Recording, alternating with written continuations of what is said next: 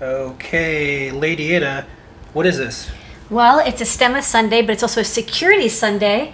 We're getting the stemma for the Optiga Trust uh, crypto auth chip working. This is an Infineon chip, and then it released an Arduino library. So I wrote some code to use with our OLED library, and right now um, it's just generating random numbers every you know 100 milliseconds or so, and I'm displaying them on the OLED. So that just shows that the chip is working, and I'm communicating over I squared C. So it's a cute little crypto chip. Okay, shout out to our friend Oscar. Thanks, Oscar.